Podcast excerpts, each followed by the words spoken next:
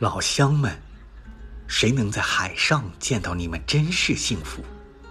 我们全都背叛自己的故乡，我们会把幸福当成祖传的职业，放下手中痛苦的诗篇。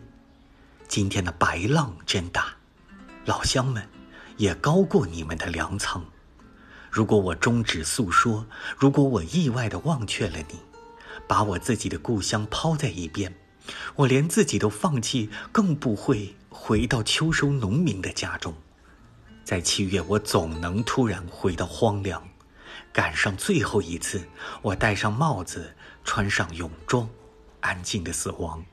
在七月，我总能突然回到荒凉。